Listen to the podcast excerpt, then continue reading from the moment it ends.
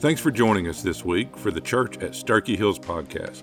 Be sure to visit our website at sterchi.church to find all the latest information and upcoming events.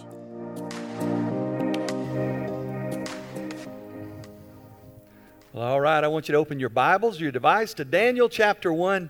We're going to continue to journey through this amazing prophet in the Old Testament called Daniel. We looked at it last week for the very first time. We found an introduction and we saw how God still looks after his people, even when it looks extremely difficult. And God has given us this template, this model, these four young Hebrew boys, about 15 years old, to demonstrate how we can live for God in a world that is absolutely turned upside down. And that's important in 2020. Amen? Well, the book of Daniel uh, what we found out is that Judah, the nation of Judah, half of Israel has been taken into captivity, and Nebuchadnezzar is the king. He is a bad dude. All right, he is a bad, wicked, ruthless king. And let me let me tell you, Daniel would know about Nebuchadnezzar, and this is what he would know. He he was familiar with the fact that Nebuchadnezzar, if somebody disagreed, he would impale you on a wooden shaft and ignite your body and roast you alive. That's a bad dude. And now this is where these four teenagers have found themselves. This is their new home. Eh, he would later learn that Nebuchadnezzar would have a conflict with a Jewish leader during the captivity whose name was Zedekiah. And Zedekiah partnered with Egypt to try to take over Babylon, to try to push back. And Nebuchadnezzar found out about it, so he went and he took Zedekiah and he stood in front of him, his wife and his children and the, the people in his uh, uh, court, in his court, and he murdered them in front of Zedekiah. They didn't murder Zedekiah, they took a hot sword and they burned his eyes out, so the last thing he would ever see is the murder of his children and his family and his court. Then they would usher him off and put him in prison, where he would die in prison. The last thing he ever saw was the murder of his family. Nebuchadnezzar was a bad dude. And now we find here Daniel and his friends, these teenagers, they're, they've been relocated from their home and they have this new place. The ones that were left in Babylon were new about Nebuchadnezzar. They were left there, but he had chosen the cream of the crop. You'll remember last week he said, I want you to find the best looking, the, the most physically fit, the brightest, the wisest. I want the absolute best of Hebrew representation because I need to retrain them so they'll help me acclimate the rest of the nation. So he had relocated them about a thousand miles. You'll remember the story. They walked a thousand miles to get to the new home. He has redefined them. He put them under the chief of eunuchs. Your translation may say court officials. The chief of the eunuchs. They unmanned these boys. He reprogrammed them. He put them in a three year school for cultural studies so they would learn a different education style, a different literature, a different art, a different philosophy for life. And then lastly, he renamed them. They had Hebrew names because they had good Hebrew mommies and daddies who taught them about God, who taught them the Word of God. Now they've been renamed. They've got names that are ungodly names. So everything about them has changed. And so in chapter 1, the first half, the kind of the, or excuse me, chapter 1, the theme is where is your line? Where is that thing in your life? Where is that place in your life where you've drawn a line, chiseled it in granite, etched it in steel that you will not cross? That thing that you said in your mind, in your heart, and in your soul, man, I can't believe they do that. I'll never be caught doing that. We all have them. And I want, to, I want you to understand something. It is paramount, critically important that you define your line before you approach that line. Because if it's not well defined, you'll breach the line. The enemy will have you in a place you never intended to go simply because you did not define well the line that you said you're going to hold. So last week in the first half, we saw four strategies of the enemy who is Satan. It's a common enemy. We're not each other's enemy.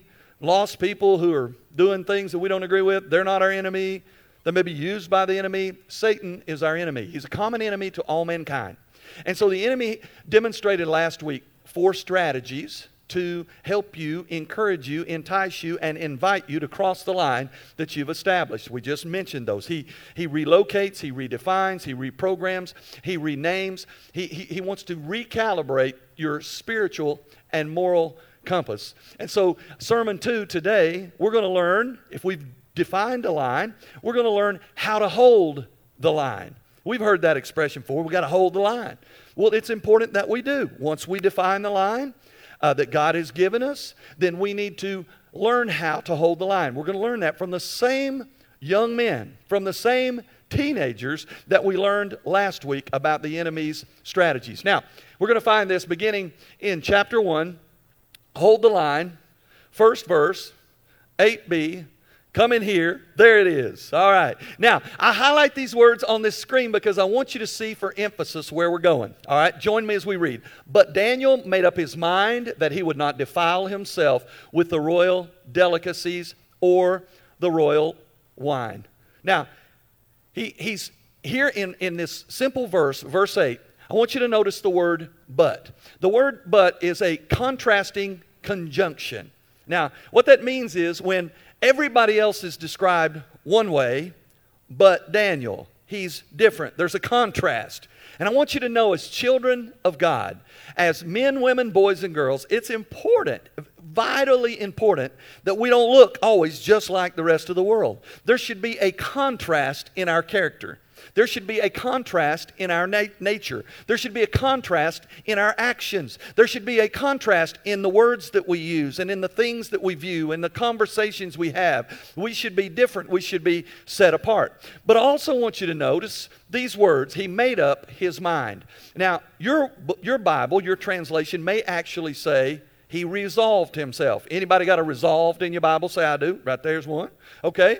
And does anybody say he purposed in his mind? Okay. He purposed in his heart. He made up his mind. All of those words are the word resolve, and it means the same thing. It means to decide firmly on a course of action. So in this world, man, uh, that he's unfamiliar with. Now, don't get me wrong. He's in, he has arrived in the greatest country on the planet at that time. Okay? It's got the greatest wealth. It's got the greatest military power. It's got the greatest museums. It, it, offers everything. In fact, one of the seven ancient wonders of the world was the Babylonian gardens. They were lush. In the middle of an arid land, they had these beautiful gardens where they, they brought in water to take care of them. I mean, it was, it was the place, all right?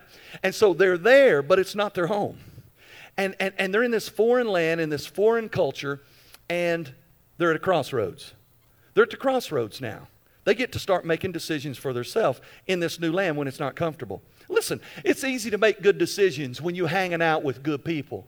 Okay? It gets, it, it gets hard to make the right decisions when the people around you aren't thinking like you're thinking. They're, they do not have the same uh, motive or the same uh, idea for your future that you do. It's a, a hinge point or a launch pad. Now, I want you to understand something. When we find ourselves at a crossroads and we get to make decisions, and it's a decision about holding a line, those decisions change and determine the, the trajectory of our life moving forward. That crossroad, that moment, that one seemingly insignificant decision can affect and change the whole trajectory of our life moving forward. And I want you to know today God is looking for some people who will simply draw a line and hold the line.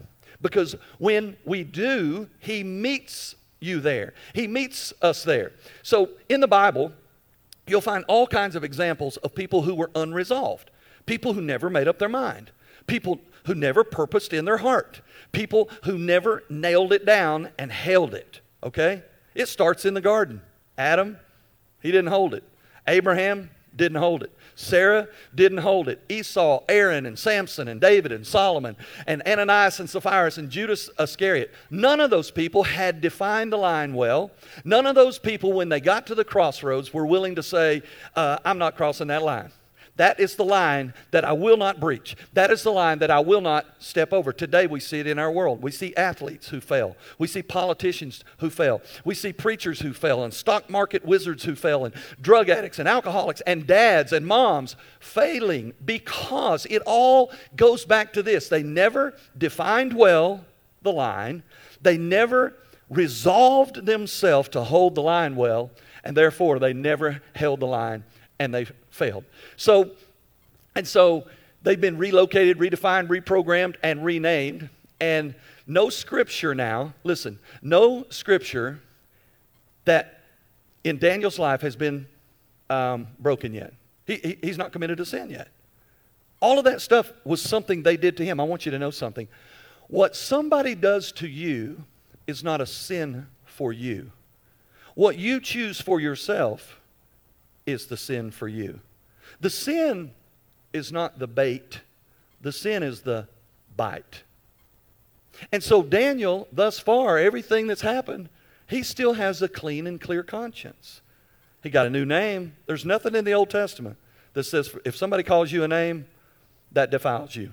There's nothing in the Old Testament, in the law, that says if somebody snatches you out of your home and makes you walk a thousand miles to call it a new home, that that will defile you. There's nothing in the law that says if you learn about other cultures and other religions and other thoughts and ideas, there's nothing about learning about other ideas that will defile you. There, there, there's nothing about any of that that has defiled. He has a clean and clear conscience. But he's at a place right now. But Daniel made up his mind not to take of the king's delicacies because it would defile him.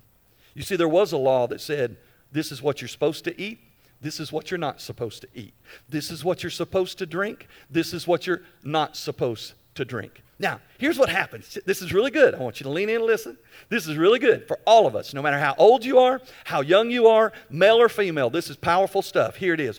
When we get to the crossroads where we have defined a line, and all of a sudden the invitation, the enticement, the encouragement to come across the line comes, here's what happens in our mind if we have not resolved ourselves to do the right thing. What we do is we begin to compromise our convictions we begin to marginalize those things that once we said were so important. How, what does that look like? We say things like, this is what the Hebrew boys could say. Daniel and his little posse standing there. This is what they could have said. Hey, fellas, dude, man, look at, look at what they're offering us. It's the best that the world has to offer. And in fact, I mean, we're a thousand miles from home. You know, we're, nobody's going to know. I mean, you know, what happens in Babylon stays in Babylon, right?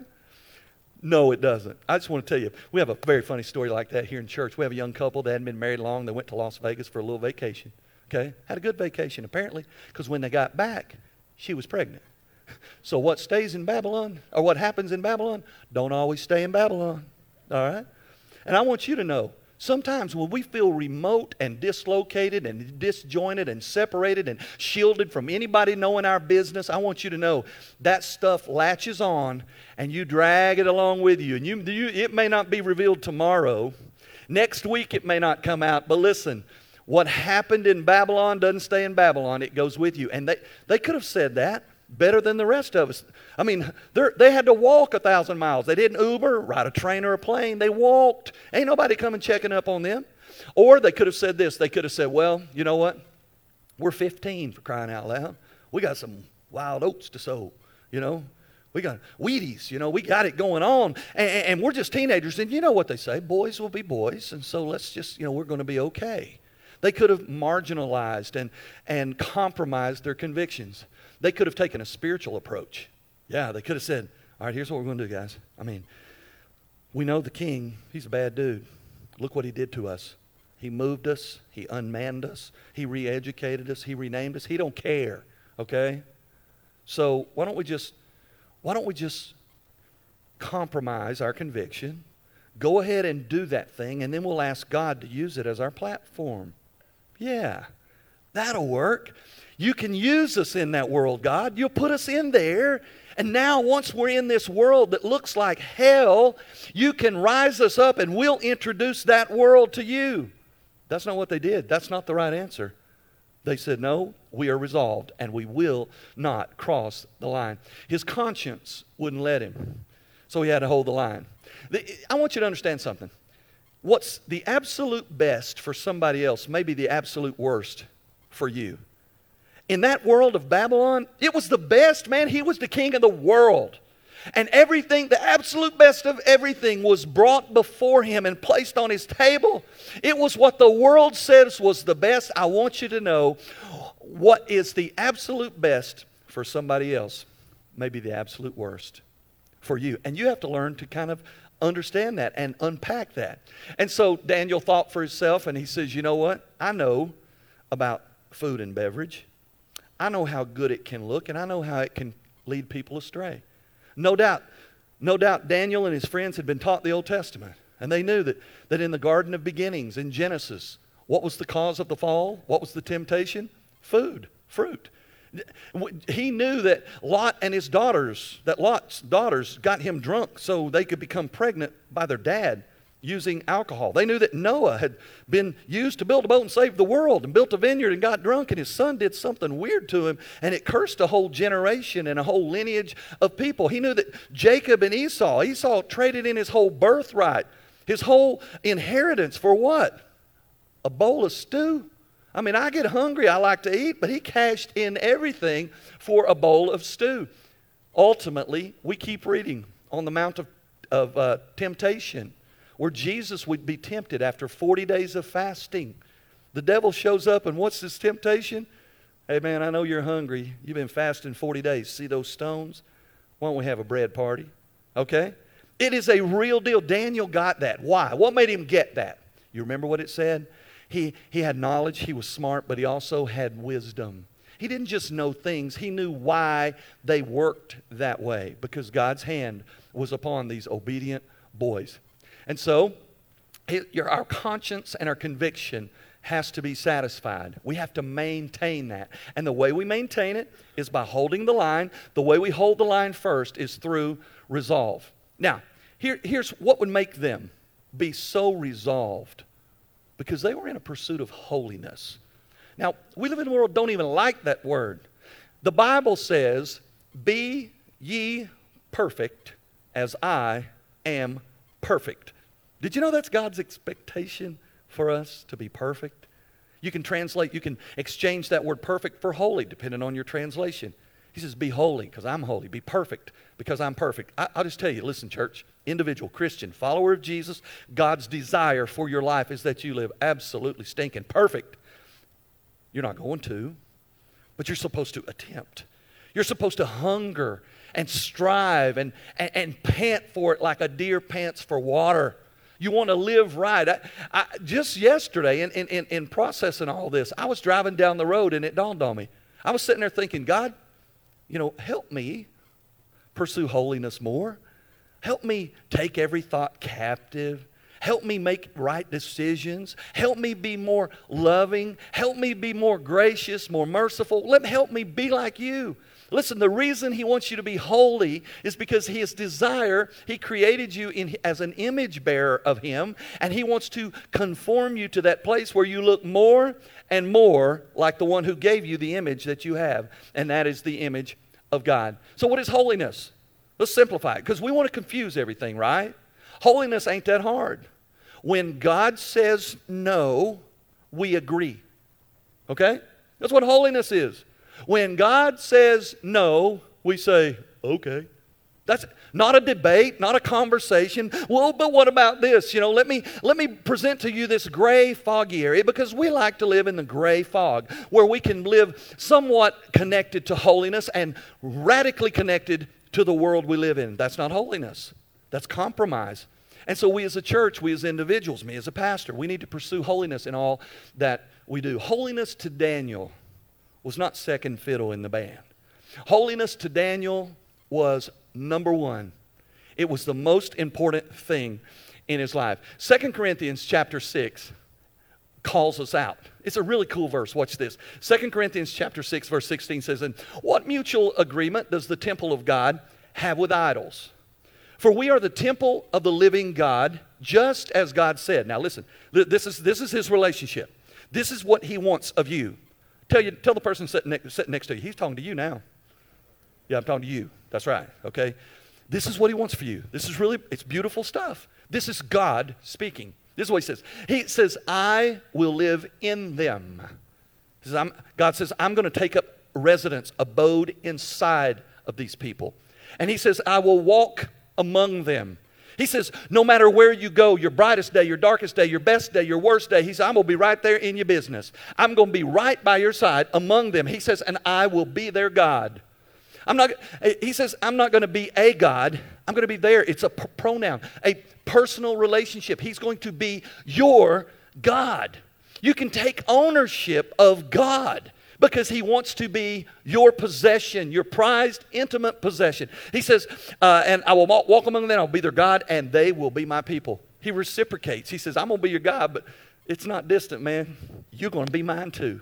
Isn't that good? It's a relationship with the Almighty. He says, and therefore, he says, because of that now, because that's the relationship I want with you, therefore, because of that, what I just said, Here's our, his command to us I want you to come out from their midst and be separate, says the Lord, and touch no unclean thing, and I will welcome you. Now, right here's what he's saying I want you to be sanctified. Sanctified means to be sanctified, okay? It means to become different from the world. You remember how it started? But Daniel made up his mind sanctified, set apart. Daniel knew, man, I'm here for a different purpose. I'm a missionary, man. The reason God made me walk a thousand mile, unmanned me, re educated me, and renamed me is because I am an image bearer of God, and I'm going to the most ungodly place on the planet because I'm supposed to be a witness to Him. I'm going to be a missionary, man, in Babylon. And, and, and He says, I want, to, I want you to be set apart and different. Now, I want you to understand something. How do you do that? How do you do that? The church was given to help you do that. Your family, in its original design, was given to help you and I live a resolved life holding the line. Your youth group, young people, your college group, students, your community group, Sunday school class, adults, your church. It is given by God to help you, to encourage you. Listen, if you come to church and you're never challenged, encouraged, or invited to a deeper walk with God, find another church. If you are in a community group and you're not encouraged, you don't feel empowered, if you're in your youth group and, and Clark and Kelsey don't talk about how living for God is better than living for the world, if Jeremy and Rachel are leading you in college and they're not talking about how good it is to live for God and how warned we should be about being uh, uh, contaminated by evil, then you don't need to go there anymore. It is designed, if your family doesn't help you, listen, the reason why is it's designed to help you live a resolved life committed to holiness. Now, here's the thing I want you to know if you can't live a holy life with the people who love you, you'll never live a holy life around those who don't. If you can't live like Jesus with the people who love you, you'll never live for Jesus around the people who don't. It's just that simple. But we think we can. We think we can compromise it. And so, resolve. Everybody say resolve. Now, the next one is interesting, and I think it's, it's, it's so cool that this was written 2,600 years ago. And I think it's beautiful how applicable this is for today, and it is respect.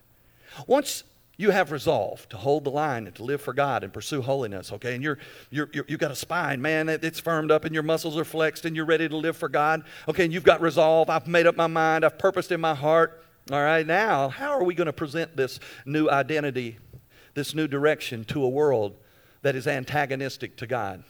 How are we going to present it to a world that is, that is the antithesis of God? How are we going to do that? We're going to present it with respect. This ain't always easy. Okay? Respect. Listen to what it says in verse 8.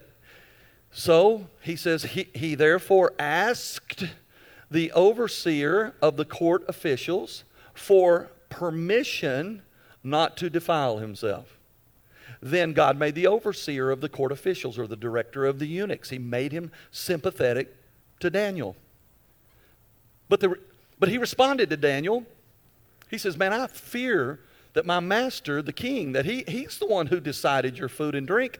What would happen if he saw that you looked malnourished in comparison to the other young men your age? If that happened, you would endanger my life with the king.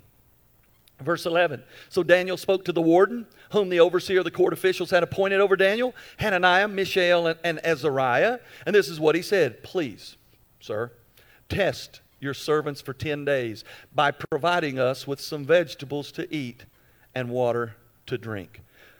Then compare our appearance with that of the young men who are eating of the royal delicacies and deal with us in light of what you see.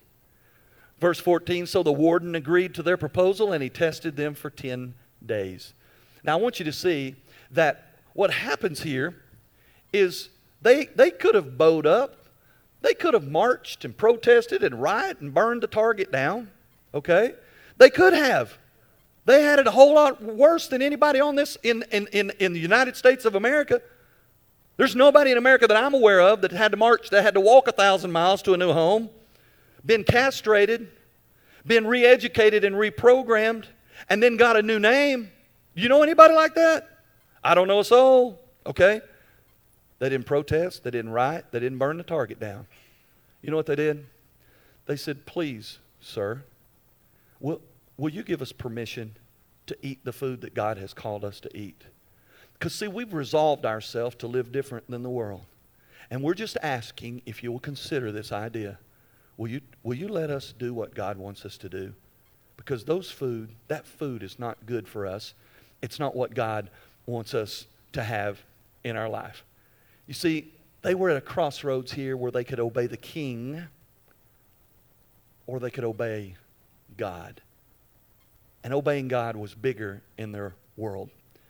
So they respectfully declined on everything that God had offered. Several years ago, we moved up here to Tennessee from Alabama. I had two middle aged girls, uh, uh, middle aged teenagers at the time, a, a middle schooler and a freshman and high schooler. And we had taught them in Alabama if, if, if, if, if an adult female said, Hey, you need to do this, yes, ma'am. If an adult male said something, yes, sir. They ask you a question, yes, yes, ma'am, yes, sir. I still say that. I still, I, I, if I go to a restaurant, they say, You like some more tea? Yes, ma'am. Okay? So we get up here, they go to school. They hadn't been in school for like two weeks. One of them comes home and says, We're not allowed to say ma'am in school. I said, Huh? They said, Yeah. I, I said, Yes, ma'am. She said, Don't call me ma'am. Call me Miss So and so because that makes me sound old. I said, Well, then she is old. Okay? So we told him, says, okay, don't call, say yes, ma'am to everybody else. Just realize she's confused. And we moved on. And I thought, what is this? What, why would that be a problem? So uh, respect, when you turn on the television, when you look it up, look respect up in the dictionary, it doesn't look like what you see on television. Okay? You can have a disagreement. You can have a chasm of separation in philosophy. You can have polar opposite views with somebody, but you can still be respectful. Daniel knew he had to obey God, and God had his back. You remember when I shared that verse that says, They will be my people, I will be their God, I will be in them, I will be among them. Listen, when you resolve yourself to live right, you just maintain a respectful attitude, and God will change the hearts and opinions of a lot of the people that you would normally find yourself cross with. He says, Please give us permission.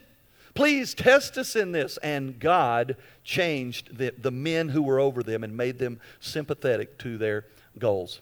And so Everything was stacked against them. They had everything going against them, and they could have had a pity party, but they didn't do that. They just continued to move forward with a respectful attitude. And that's what God wants for us. So we got resolve, we got respect. And third, I want to show you something that the world sometimes pushes back, the church sometimes pushes back because it's, it's also often conveyed in the, in the wrong context, and it is this reward. I want you to know something. When you draw a line in the sand, for God, and you have a, a, a, real strong desire to hold that line to a place where you have made up your mind, purposed your heart, and resolved yourself to do that thing. And then you present it to the world in a respectful manner. I want to tell you something that happens. God, the one that walks, that lives in you, walks among you, the one that calls you his and you call him yours, he rewards you. He rewards you. Living for God is a rewarding life. Now, watch what happens in this scripture verses 15 through 20. we got several verses, but I just want you to see what happens when, you, when we get this right. He says, at the end of 10 days, just 10 days, that's all we got, okay? He says, appearance was better and their bodies were healthier than all the young men who had been eating the royal delicacies. Go figure. God's got a good plan. Verse 16 So the warden removed the delicacies and the wine from their diet, and he gave them a diet of vegetables instead. Then it says, Now as for these three, uh, as for these four young men, God endowed them with knowledge and skill in all sorts of literature and wisdom, and Daniel had insight into all kinds of visions and dreams. When the time appointed by the king arrived, the overseer of the court officials brought them into Nebuchadnezzar's presence. And when the king spoke with them, he did not find among the entire group anyone like Daniel, Hananiah, Mishael, and Azariah. So they entered the king's service. Verse 20 says, In every matter, in every matter, in every matter of wisdom and insight the king asked them about, he found them to be ten times better than any of the magicians and astrologers that were in his entire empire. That's what happens, man. It's a rewarded life. did you see what it says? Ten times better. That I want to put that in, in perspective. I, I have two son-in-laws, and they both are take care of their bodies. You know, they work out a lot and all that. But Max, he's a musclehead. He would have been at our outdoor service in a tank top. Later, I'd find out it's because his wife told him everybody's wearing them or whatever. I don't know what he, memo he got, but she convinced him to wear this muscle shirt. Now he wears a muscle shirt well. In the early service, we have Will Short. Will Short, Will Short shows up at the drive-in out there wearing a muscle shirt. I, you know, I don't know. I don't know he's doing curls while I'm preaching. I don't know what he's doing. Okay. So what does it mean to be ten times better? It'd be like Max just brought some weights over to our house. We're working out in the barn now. Max said, Joel, did you work out? It'd be like if he said this. Did you work out this morning? Yeah, I did. How much you bench? Man, I had a good day. 100 pounds. 100 pounds, okay? And he'd say, oh, that's pretty good. I'd say, Max, what'd you bench? 1,000. Okay, you're my friend. Okay? That's what it looks like. 100 pounds or 1,000 pounds. That's what God's reward looks like. It's not insignificant what He does in our life. And there's so here's the question I want some of them beans, man. I mean, I want some of that. Where did Daniel get them beans? That's Holy Land beans. Okay, beans and water. Now I'm muscled up. I'm thinking smart, smart pills. Okay? Listen, there's nothing supernatural. Those are Jack and the beanstalk beans. When you climb up there and get the golden egg or whatever it was, all right? There's nothing supernatural about beans and water. But listen to me.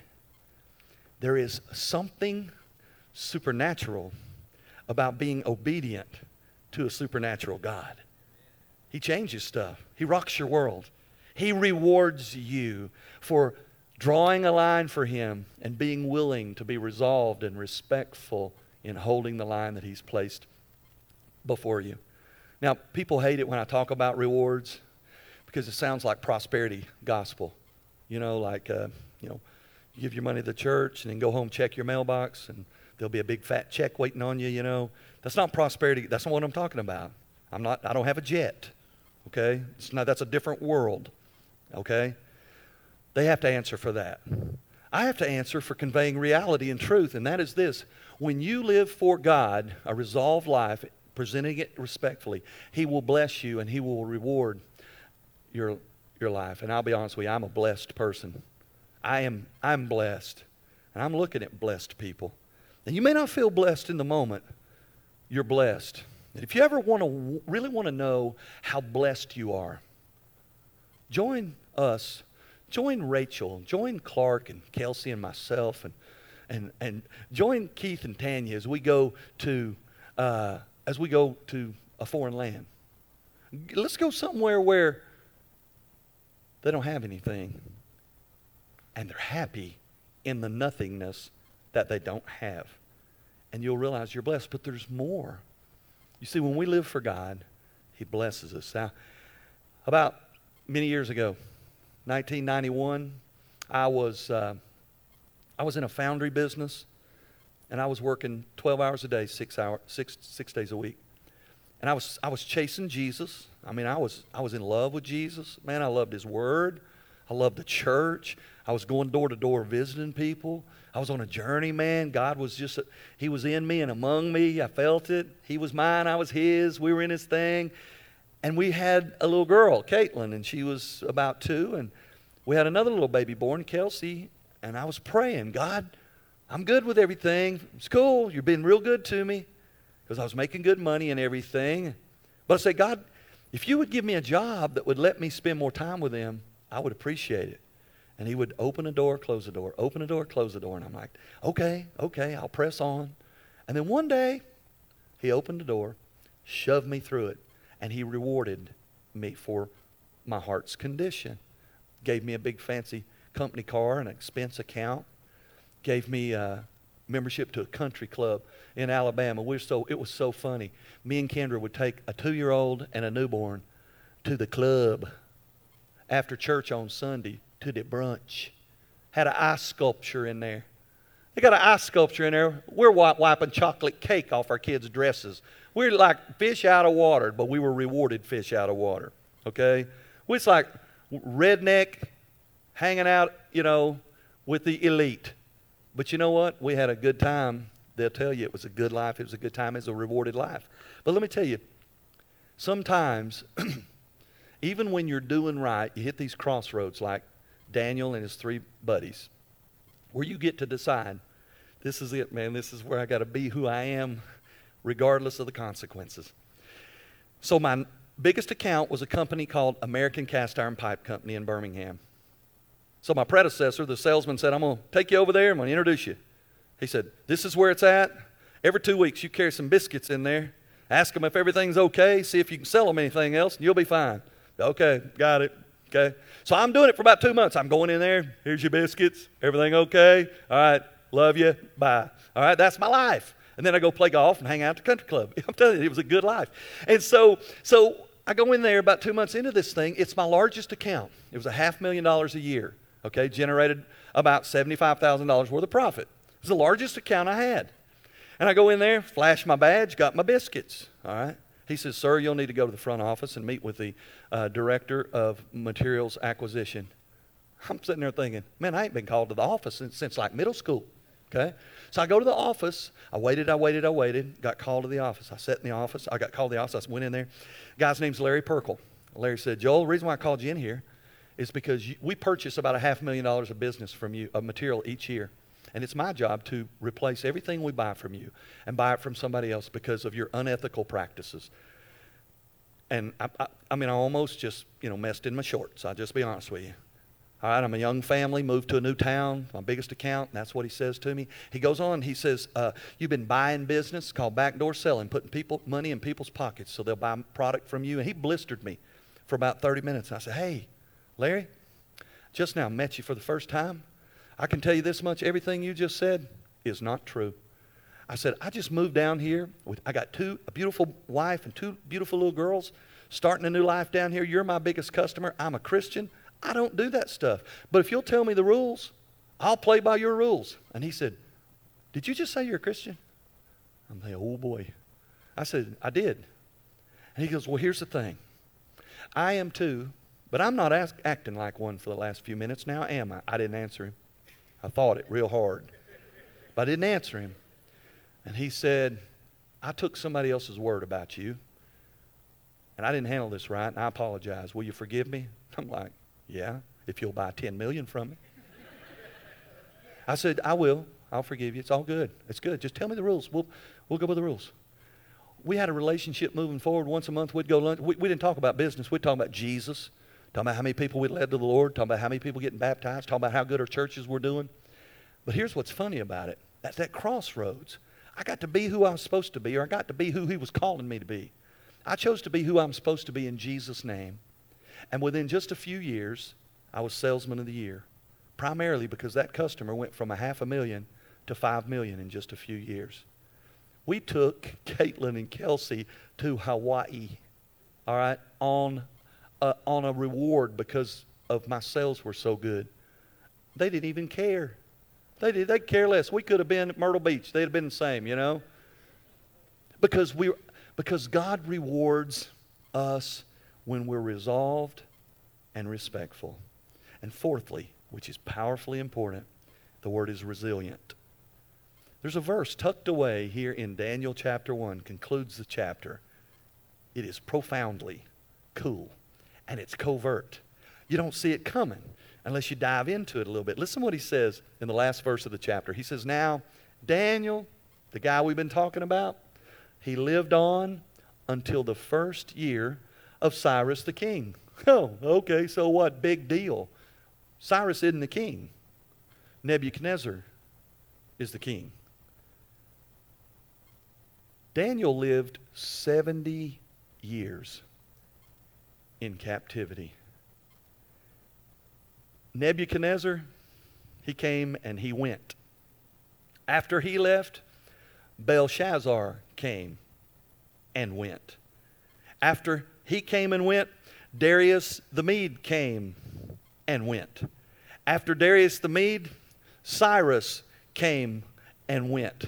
And the whole time, Daniel was right there. He was resilient. He took his, his line that had been drawn and he presented it to every world leader that came into his presence. And they could sense something different about his life. So much so they never killed him. And listen to this you can read the whole book right here, you can read the whole Bible. You will not find one negative word of counsel about this boy, that's, about this man who started as a boy in a foreign land named Daniel. It's all good stuff because he lived the same his whole life as he did when he started. He had an allegiance to God, he was committed to God. God lived in him. God lived among him. God was his God, and he was God's child. And that's who we're supposed to be. Now, I want you to listen to me. Is it easy? Never. Never. I see young people who are in elementary school, middle school, and high school, and they think, man, I'll just be glad when I get out of this temptation man, it's everywhere I look, you know, my, my, my, my morality, you know, uh, you know, it's a profanity, it's, a, it's that whole sexual stuff, it's pornography, it's, it's uh, you know, this, alcohol, and drugs, and uh, it's all that stuff. Listen, you, it, it, it will never be easy. It's still not easy. Is it easy? Never. Is it good? Listen, always.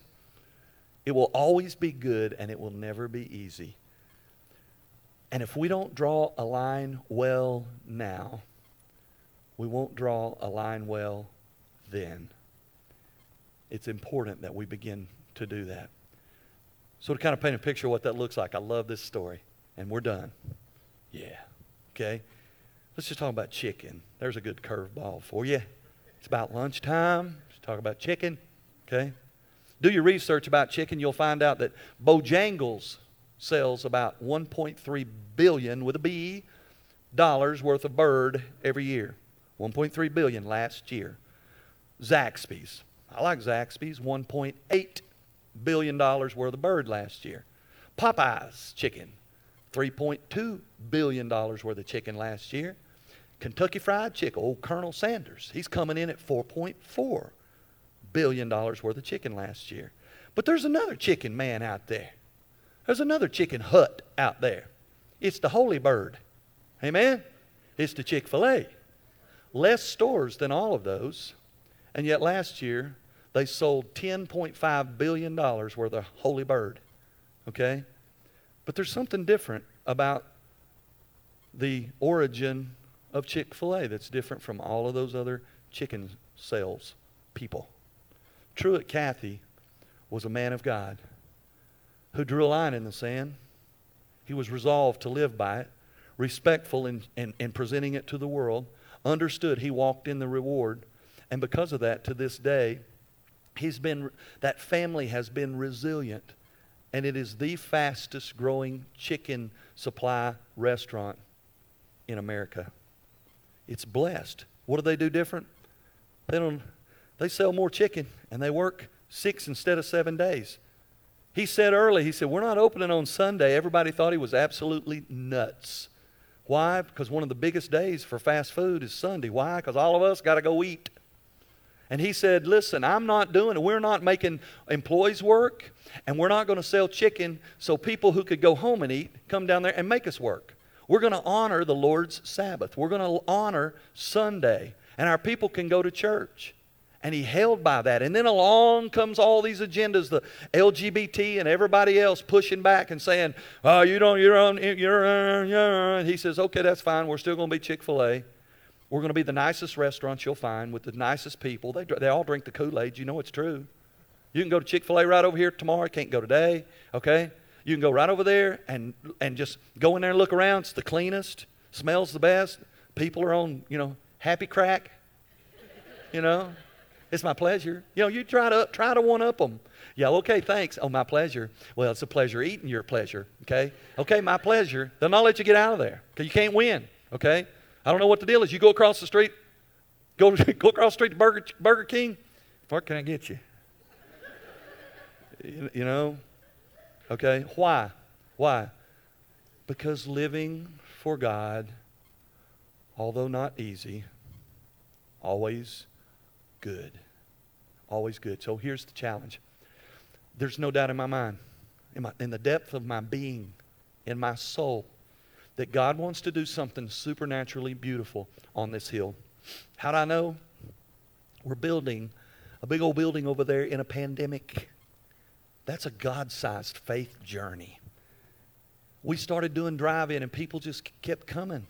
God honors the fact that we're, we're committed. We're here for a reason. We're going to come together, encourage each other, sing to you, God, and learn from your word, and then go out and try to penetrate this dark world with the light of Jesus Christ. We're going to try to do that. He says, Yeah, I got to see that.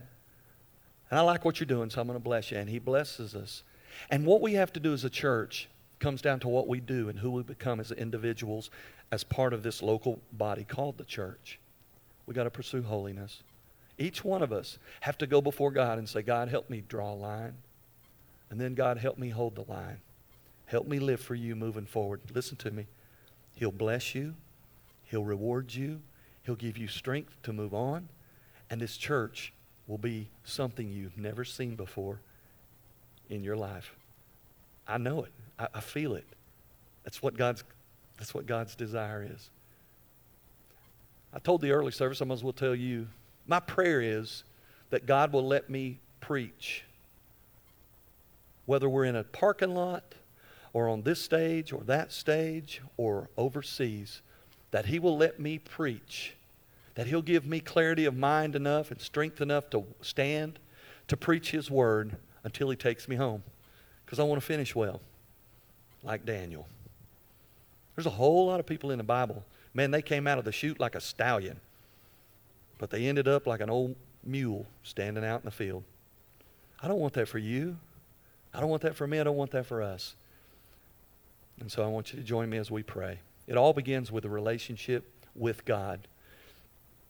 He will not live in you, He will not live among you until you have a relationship with Him through Jesus, His Son. It's just that simple. So every person on the planet finds themselves at some point at a crossroads of faith where the Holy Spirit of God reaches from heaven, touches our heart, and says, I love you. I created you, but I want more of you. And if you'll let Jesus come into your life, He's my son. If you'll let Him come into your life, He'll wash away your sin. He'll make you new and fresh. And the Holy Spirit will come and seal you and indwell you and empower you and direct you. And I'll adopt you into my kingdom family forever. And we get to this place where we simply say, Father, I did not see this coming. Father, I didn't come here for that. But Father, I feel your Holy Spirit speaking to my heart about how much you love me, and I can't deny that. And so, God, right now, I want Jesus, your son, the one who sacrificed his life for me, I want him to come into my life. I want what he did on a cross to be applied to my life. His gift, his grace for my guilt. Save me today. Fill me with your spirit. Help me live for you from this day forward. I thank you for hearing my prayer. I thank you for saving me today. In Jesus' name, amen. And maybe you just prayed that prayer. You need to make your commitment to Jesus public. You need to let me know or one of our staff members know. I'll be down here if you want to do that today. If not, you need to call me this week. I want to pray for you. I want to tell you about the next steps that you need to make as a follower of Jesus. For the rest of us that say, many of us, most of us would say, we've already made that commitment. It's time we draw a line in the sand and make up our mind never to cross it. Let's stand and sing.